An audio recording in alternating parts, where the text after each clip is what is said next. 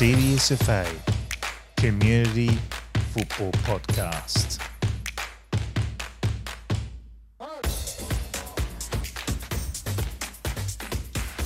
Hello, I'm Gilbert Orkay, and welcome to episode 27 of the CDSFA Community Football Podcast. Today, we speak with the Mayor of Inner West Council, Councillor Darcy Byrne. Darcy grew up in Balmain and is a lifelong resident and footballer of the Inner West. He started his junior footballing journey with Balmain Police Boys Football Club and went on to play with Apia Leichhardt Tigers, Canterbury Reps, and Sydney Olympic in the National Youth League. Darcy was first elected to Leichhardt Council in 2008 and served as mayor from 2012 to 2014. He was re elected to the position in September 2015 and, with the forced council amalgamations in May 2016, became the last mayor of Leichhardt Council. In 2017, Darcy was elected as the inaugural mayor of Inner West Council. Darcy's goal is to make the Inner West the best local government in Australia and a national leader in environmental policy, arts and culture, and community infrastructure. Since being elected Mayor of Inner West Council, Darcy has been getting some outstanding results, especially for community football, including an upgrade of Waterfront Drive, sporting fields in Callan Park, and funding for the synthetic sports surface construction at Tempe Reserve and Leichhardt Oval, number two. Darcy is not only a passionate local mayor, he's also a very passionate community football advocate. I hope you enjoy the podcast.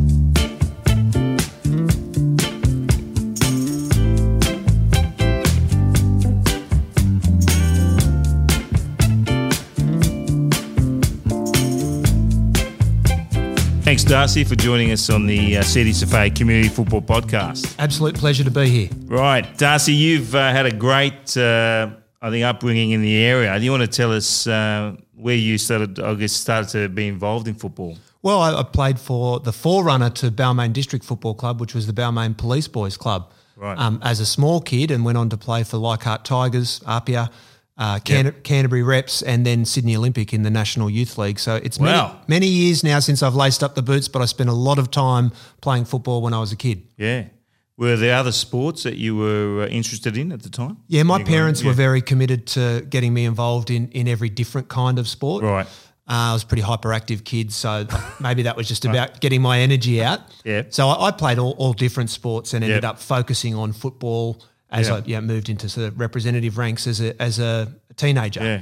How did you? I mean, that's amazing. The representative at the time. Tell us because a lot of kids now they they they're asking, okay, what are the different pathways? There's different programs like SAP programs or academies.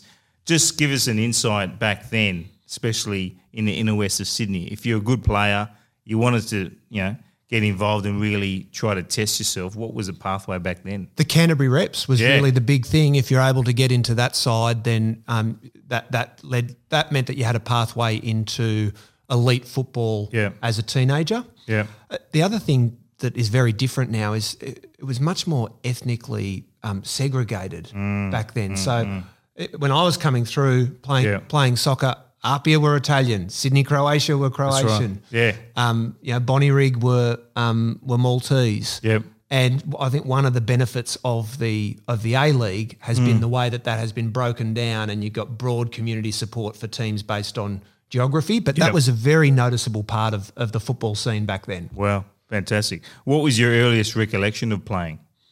Uh, probably down in Callan Park on, Good on- old Callan. yeah, Oh. on a Saturday, on a Saturday morning at the fields that we've Yeah. now um, turned into a state of the art facility. Now tell us, what was the quality of the field back then? Oh, shocking! It was just it was just a cow paddock. Yeah. But you know, back then Yeah. we we played in the mud. Yeah.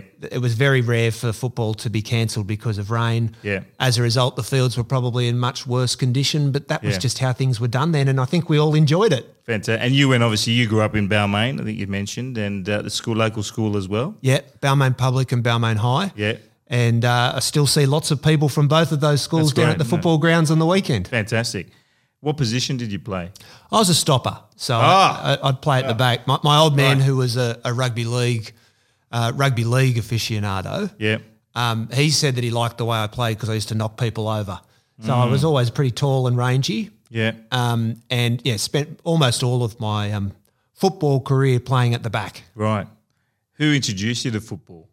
Someone in the family or a friend or not sure because my mum and dad certainly would have been more into rugby league. rugby league? Yeah. um, than soccer. But I think, like a lot of people still today, Yeah. because football is such a great sport for kids' development Yeah. and learning all the basic skills and physical coordination. Yeah. That's um that's where they they started me and and um and I stuck with it. Fantastic. Do you remember? I mean, this is obviously the time before the internet, I'm sure. Um, what was your favourite team or when were you watching football?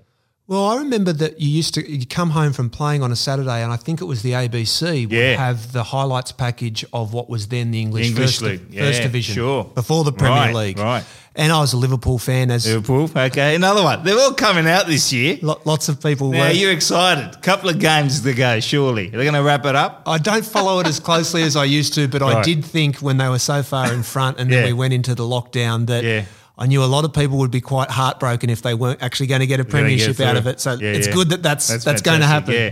Do you remember any footballers that made you fall in love with the game, whether it be locally or internationally back then? Well, when I was coming through at Sydney Olympic, we oh, had Oh, a yeah. fair bit of interaction with the first team. Yeah. So there'd be a whole range of players that probably people wouldn't remember now, but Yeah. played in the NSL. There's a bloke named Nick Meredith. Yeah, of course I remember Nick. Played, yeah. I think, at left back. Who, was was great. he was a hard bastard, and he was a bit of a cult figure. Yeah. at Sydney Olympic. And at Yeah. that time, they played their NSL games at Leichhardt Oval with Yeah. huge crowds. Yeah. Um, there'd be you know ten thousand plus, Yeah. often on a Sunday night with flares and souvlakia, and uh, so I, I looked up to players like him because to, to to have that direct contact as a kid, where you're seeing players who are playing professionally, Yeah. what a, what an amazing learning experience. Amazing. Amazing.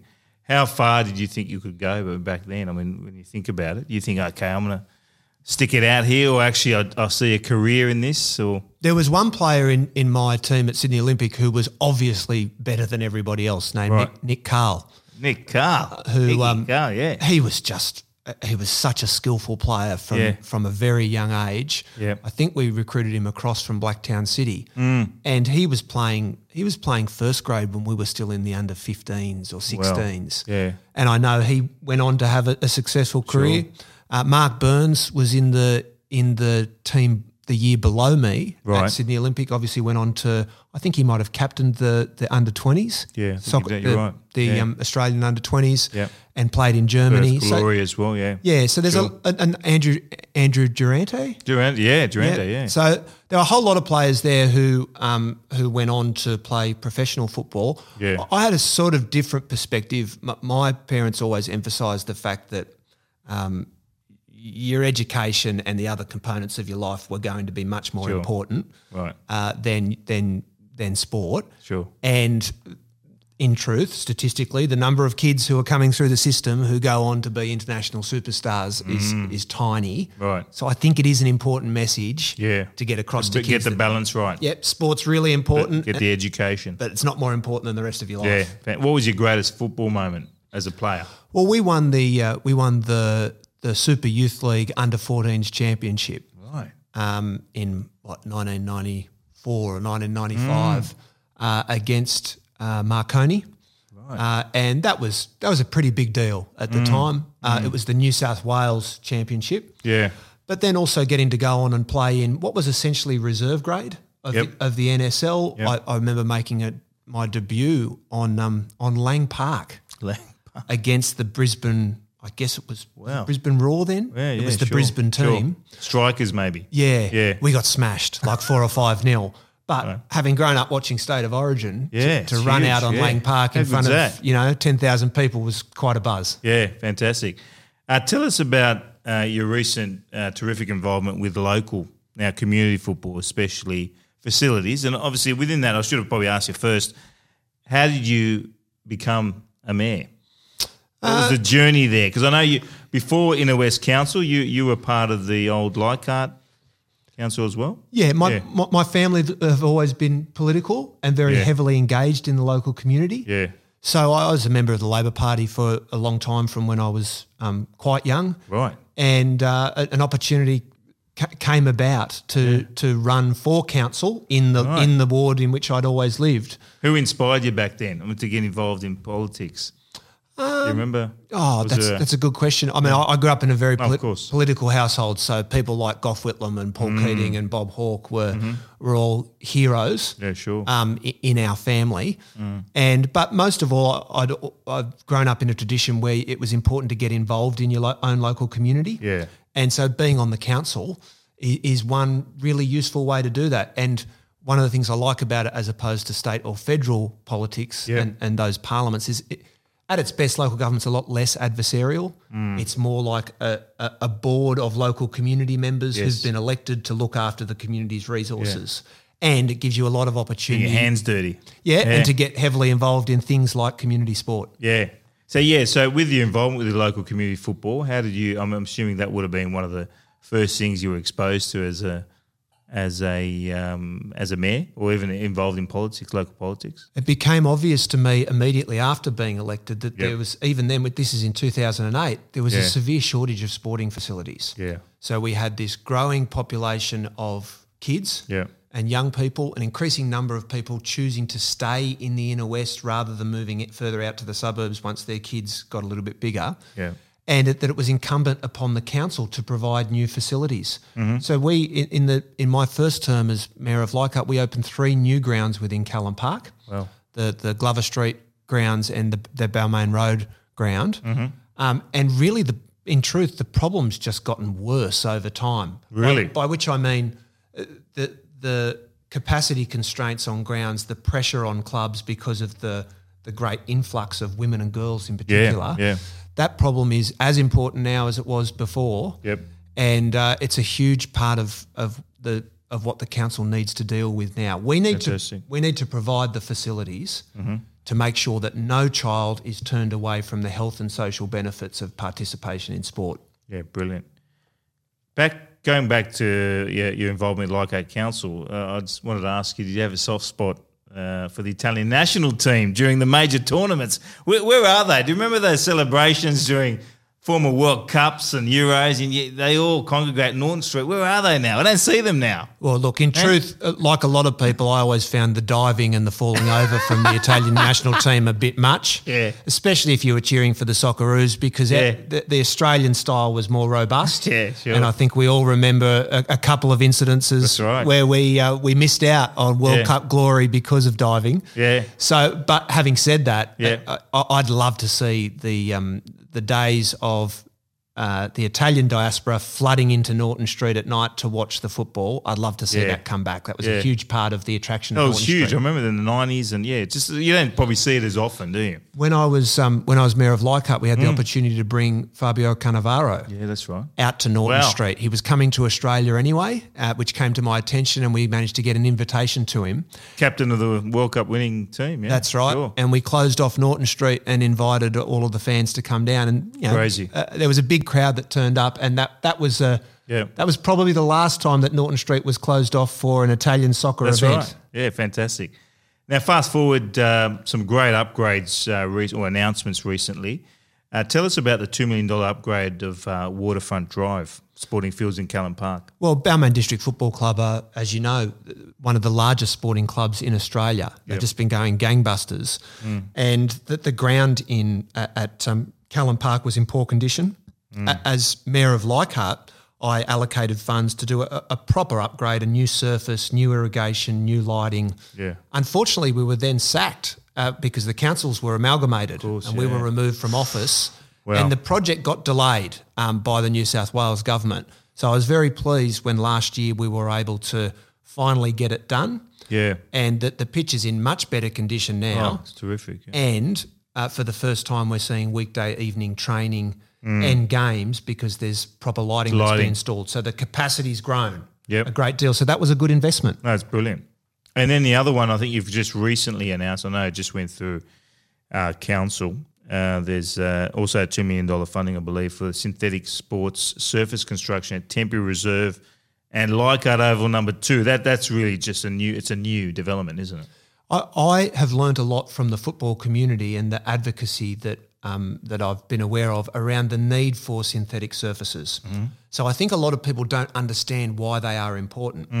But if you're running a football club and you want to get um, you want to get more kids playing, Yep. you can either come up with new open space where new fields can be built, or you can get greater intensification of use Yeah. of the existing fields. Yeah. And the best way to do that is through selectively picking some locations where you can has, have synthetic surfaces. Yep. And we know that by installing a synthetic surface, you essentially more than double the use of the ground. Mm. So we want to get to a stage, not just at Tempe and Leichhardt number two, but some other locations around the inner west where we've mm-hmm. got these sorts of facilities that could be used for weekday afternoon training mm-hmm. and then deep into the evening being used for six-a-side competitions. Mm. Uh, that's something that we might be able to partner with the CDSFA on. Yep. And then being used round the clock over the weekend. Yep. So for, for for games and so on. And one of the most important parts of that equation mm. is we've got this huge influx of women and girls mm-hmm.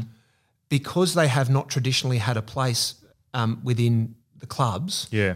and the bookings have all been taken up by men and boys, mm. it really is a gender issue. Mm. If we don't come up with new facilities, then we're not creating the space for those Yeah. women and girls to be able to play. So Yeah. I, I can't think of a more important challenge for the council to address, and that's why we want to work with the sports community to deliver these new facilities. How do you find uh, football, or you, you, what's yeah, in terms of the footprint, football footprint within Inner West Council, uh, and then working with other sports because that's always a challenge, isn't it? I think it's important that we keep the whole sporting community united. Yeah, absolutely. We need new facilities that are used by multiple codes. Yep. There's no point in building a, a pitch that can only be used by one sport, Yeah, especially in the inner west where we've got so little open space. Mm-hmm. That's not going to change. We're not going to be given new um, new parklands anytime soon. So we've Yep. got to be smart about the way we invest in facilities. Mm-hmm. And what I've found by and large is that um, people from all codes and clubs recognise that the reason they're volunteering their time is because they're really concerned about the health and welfare of local kids. Mm. It doesn't matter what sport they're playing or which club they're playing for. Yep. It's the participation that matters. absolutely. And so I, I- I think it's important for us to uphold that principle, stick together, Mm. and get the resources that the supporting community needs. Fantastic. Uh, what other? I mean, again, a lot of businesses uh, that they model themselves, or business people model themselves on are local, international, um, I guess, best practice. Do you sort of model? You find yourself modeling other either mayors or other councils locally outside Sydney or internationally, or, or do you think we're we're up there with the best?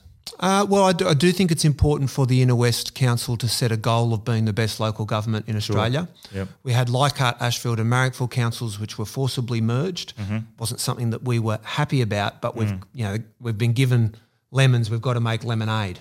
So we've got to we've got to try and set high standards for the Inner West Council in Mm-hmm. terms of personal um, um, mentors or role models. I, I spent a lot of time working professionally for Anthony Albanese um, until um, not very long ago. And so I've had a, a, a long term um, political relationship with him. And I, I think one of the things that people really respect about Anthony, both in the inner west and across the country, is that he's, he's a straight shooter. Yeah. He's a strong advocate for, Sure. for his community and for the causes that he believes in, but he's also respected across the political spectrum because he's willing to engage with people who have different views Yeah. and to be straight with them. Um, so that's one lesson that I've tried to to draw upon and sort of base my conduct conduct upon. Yeah, fantastic. Is Anthony? Uh, I know he's part. He's a supporter of Marrickville FC. Is he? Do you know? Well, he, yeah, his his boy Nathan played Yeah. at, at the Red Devils. Yeah. And in truth, that most of the money that we've had in the inner west from the federal government um, Right. during uh, the last thirty years for sporting infrastructure came at the time that Anthony was the infrastructure minister. Wow, fantastic. So we, we need to get. We've seen a, a few um, a few instances recently of state and federal governments not giving out money based on merit and need, but based on political calculation, and that really hurts us in the inner west because Yeah. The, the the Morrison government doesn't see a political interest in investing here. Can you just explore that? Because I know, again, you've had some great wins. Um, other neighbouring councils also have had some great wins recently with, you know, getting upgrades or funding. Just tell us, because there are a number of community members or members of our association who then complain and say, well, look, what do we need to do? How do we um, sort of get either councillors or um, definitely uh, politicians on, on board? Can you tell us the process, for example, the recent example with Leichhardt? Yeah. What was involved there? Because obviously yeah, there needs to be some work by the clubs as well, right? I think the most important thing is that the clubs and the CDSFA are much more effective advocates than the council for attracting state and federal funding. So Yep. we've got to do things in partnership. Yeah. Um, and the other issue that we have to confront is Mm. for far too long there's been a lot of investment in the top end of sport, in Mm. elite sport, Yep. And the grassroots has been left to wither. Mm-hmm. That's just wrong. Mm. We, we need to see uh, investment in sporting infrastructure as a public health initiative. Yeah. There's nothing more important for public health than maximising the number of kids who are participating in sport from the earliest age. So it's nice to have new stadiums. I'm not opposed to that. But it's not more important and it should never come at the cost of investment in, in local grounds that enable the, the largest number of kids to benefit. Yeah. Were you involved in any negotiation or, or partnership when Sydney FC have been trying to play at home at Leichhardt Oval, for instance? Is that have you been involved in that? Yeah, no, I worked very closely with Danny Mm. Townsend to try to make sure that they would play games at Leichhardt Yeah. because I knew that people would get a big buzz out of it. Mm. And we want Leichhardt to be a, a multi-code facility. Yeah. Obviously, it will always be the spiritual home of the of the Wests Tigers. Mm. But if you want to attract state and federal funding for grounds like that, you can't just be playing one sport. No. And what's been happening at Leichhardt over the last couple of years is because we have invested heavily in the quality of the pitch Mm. Yep. and improving the amenities. Where it's going gangbusters. We're attracting so much content there. Yeah. Women and men's um, elite rugby union, rugby league, and football. Um, the Matildas have played there a number Mm. of times. When international sides come to Australia for a tour, they often train and Yep. base their operation out of Leichhardt Oval. Mm-hmm. So we want to continue to take that to the next level as well. Fantastic. Uh, well, there was a lot of excitement, and then COVID 19 came along um, before the start of the season. How was that impacted, I guess, or your work, first of all, and then um, the demand from, from obviously other codes like football? I, I was very concerned at the start of the, Mm. the lockdown and the crisis that we could lose local sporting clubs Absolutely. because of the financial implications and the logistical strain that the, the lockdown would impose. It seems at this stage as though that's not the case. Mm. Yep. And I think the clubs, all clubs, have played a really important role in staying in contact with their members Yeah. and keeping parents engaged. Yep. And the most important thing now is if we can get kids back out on the pitch Sure. The um, that'll be such a relief for the kids. Yep. Mm. A big mental health benefit. Um, and it's just really important. You don't realise until it's taken away how big a part that is of their lives. Sure. And uh, we need to make sure we get that right. Yeah. Have you, actually, just curious, have you played, uh, continued to play football at all, even socially? Yeah, not really. I, I go and have a kick at the park. I've- Right. I've got an eight-year-old and a four. I've got an eight-year-old daughter and a four-year-old daughter. The four-year-old's about to start um, football this year. Hello. And uh, but no, look, the truth is politics doesn't leave a lot Yeah, of hard, time Sure. for um, uh, other organised commitments. Sure. And also, my hamstrings are just buggered. I was going to say, So you, I- don't, you don't want to do a John Sidoti. Remember that one at Parliament House? no, you want to avoid that, don't you? I wasn't even going to mention that. I did watch it a few times on the internet That's a after he classic. took a Classic. tumble. I say that as, as a friend of John. Yeah, yeah, of course. Someone who has a lot of regard for him. Yeah. Uh, but yeah, no, I'd like to avoid that. But mostly, my um, every time I go to stretch out, I Yeah. get a twinge in my hamstrings, and it's not Is worth the right? damage. It's not worth it. Yeah, fantastic. Just get on the PlayStation. Uh, the positive thing, uh, again, we, we saw on social media was uh, the work with Craig Foster recently. You want to tell us about that? Well, Craig reached out to me, and Mm. I, I'd been coordinating a number of the local um, charities and NGOs Mm. uh, when the, the crisis descended upon us because Mm-hmm. Obviously food security and social isolation were going to be two big challenges. We're telling people over 70 that they had to stay in their homes Yep. and there are a lot of people who were losing work. And so that, that coordination, making sure that uh, there were volunteers who were able to take meals to people's homes, Yep. to check in on older older people or people living alone in their street Mm. was important work. Mm-hmm. At the same time, Craig appeared um, and did a lot of terrific Mm. work with with Addison Road Community Mm-hmm. center and then launched the the national um, Play for Lives, Not Points campaign. And I thought the principle was a really clever one. Mm. You've got this enormous volunteer net network that is the sporting community in Australia. They're people who, by definition, have a sense of community and compassion for others because Mm. they're already volunteering their time. Mm-hmm. So now's the best time to mobilise them to assist people who are really doing it tough. Yeah. And that has certainly already been happening, and, and we don't know where this crisis will go or how bad, how deep the recession might get. And I think that mobilisation of the sporting community is something that's worth pursuing. Mm, mm. That's fantastic. One of the things, one of the big issues that we've been talking about at the CSFA is emerging communities, and there is a automatic presumption that they're all out west. Do you want to give us an indication? Because I know for a fact there are some in the inner west. Yep. Uh, are you finding that? Are you finding that the need to really um, support these emerging communities in the, within the inner west? Uh, Well, obviously, the inner west is less ethnically diverse than it once was. sure. the inner west was essentially the birthplace of Australian multiculturalism. So for the the Greek, Italian, uh, Italian, Portuguese, and Vietnamese diasporas, um, this is really the place where a lot of their community landed in the first instance. Yeah.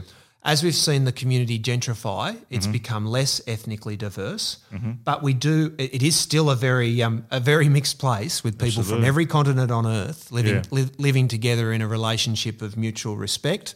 And we do also have emerging communities. So the Chinese community obviously has been growing very quickly. There's a, a big Bangladeshi population here.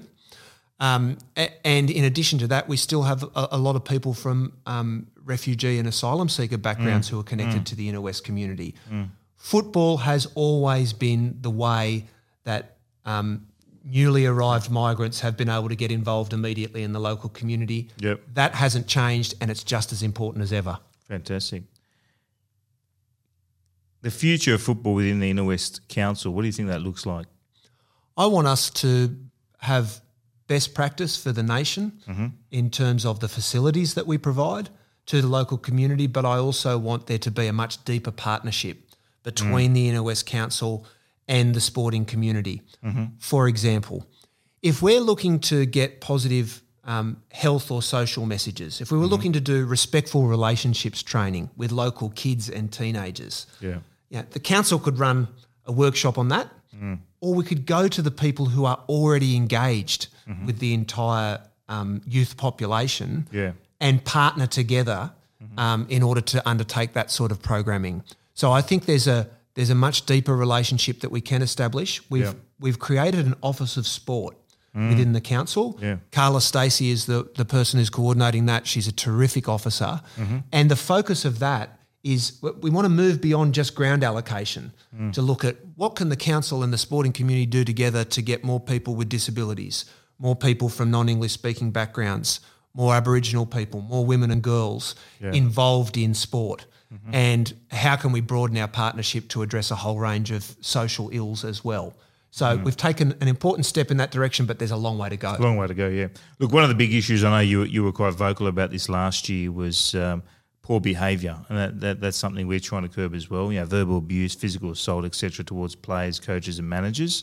Uh, you, you held a forum there, I believe, last year. What were the outcomes from that? Well, uh, I tell you, my personal experience of this was I was Right. pl- playing one day for um, I've forgotten which team I was playing for at the time, but my mum was on the sideline, Right. and I must have um, yelled at the referee or made some disparaging remark, and she came onto the field and said to me that if I didn't stop speaking to the referee that way, that she would take me off the field. Wow. And I still remember that pretty distinctly. Yeah. And once you're a parent yourself, obviously you understand that teaching your kids respect uh, for other people is your most important job. So it's it is very disappointing that Yeah. in this day and age, you guys are still having to grapple with abusive referees, Yeah. disrespectful conduct from parents, from adults, um, in front of kids, and we we we just have to stamp that out. I think Yeah. the, the role that the football community's played in anti racism campaigns has been very important. Mm. But respectful behaviour generally has to be non negotiable. Yeah. And if that's one of the things that kids learn through their involvement in their local soccer club, then that's a great life lesson. Yeah, fantastic. What are the key lessons, I guess, that you've learned so far during your time as mayor and your involvement with the CDSFA? Well, I think the more you can um, engage deeply with the community, Yep. then the more effective the council can be. So there's not much point sitting up in the in the council chamber making Yeah. decisions that are separated from the actual needs of the community. Mm. I- If you get out and you you build personal relationships with people from all different parts of the community, not just sport, but all of the other sectors, mm. you can learn a lot Yeah. and you discover what the challenges really are. Mm-hmm. And that enables you then to go and try and devise solutions at the council and to deliver funding that's needed to address those problems. Yeah. So that's that's the key thing. I think the deeper the relationship is between the elected representatives mm. and the volunteers in the sporting community, mm. then the better outcomes we'll get. That's brilliant. Now, hopefully, we're not going to jinx this because by the time this gets broadcast tomorrow, which is today's Wednesday, on Thursday we find out if the uh, Australia and New Zealand uh, will have the right, earn the right to host the Women's World Cup. Now, hopefully, if we get that, um, then Sydney will be hosting a number of games. You'll be pushing for a number of uh, home games within the Inner West. Absolutely. I don't know if Leichhardt Oval will qualify for su- su- such an illustrious, uh, illustrious competition. Although I'm sure that they would end up making use of the facility for um, for training and preparation and so on. Just before the lockdown, we saw 93,000 people attend the MCG for the Women's World Cup right. Cricket World Cup final. Cricket, yeah. I thought that was a real breakthrough Huge. moment. Uh, we, we've seen this explosion of women and girls' participation in sport. The Matildas have been at the very forefront of that. My Yeah. kids were asking me just the other day, "Oh, who's better, the, the men's team or the women's team in, in soccer?" Yeah. I said, "Oh, the women's team." Yeah, absolutely. I think because so. they're Yeah. at the very Sure. the very elite end. So that's such an exciting development, and we're only just at the we're not remotely even at the crest of that wave. Yeah. it's just starting to take off, and Yeah. w we um, we need to do everything we can to encourage that. Yeah. We've got to have an ambition Yeah. that we will have equal participation of women and girls with boys and men Yeah. in sport across the board. Yeah. And we've got to do something about the totally um, inadequate and unequal payment and treatment of elite women's sport in Sure. comparison as well. Sensational. Now, you've been brilliant, uh, Darcy. Thanks very much for your time. Uh, I guess one final question for you is if you had one wish, uh, it could be one for the council or one, one for football, what would it be? I just I would really like us to get to the stage where our our facilities, our playing fields were of such a standard and in such plentiful supply, we don't have any kids missing out. Um, and I think if we if we can get to that stage, then that will mean that there's this really positive long term le- legacy for the kids who are coming through the inner west now, and they'll they'll be better ad- adults as a result. Fantastic. Thanks very much. Thanks very much for your time. See you on the field soon. eh? Absolutely. Thank you.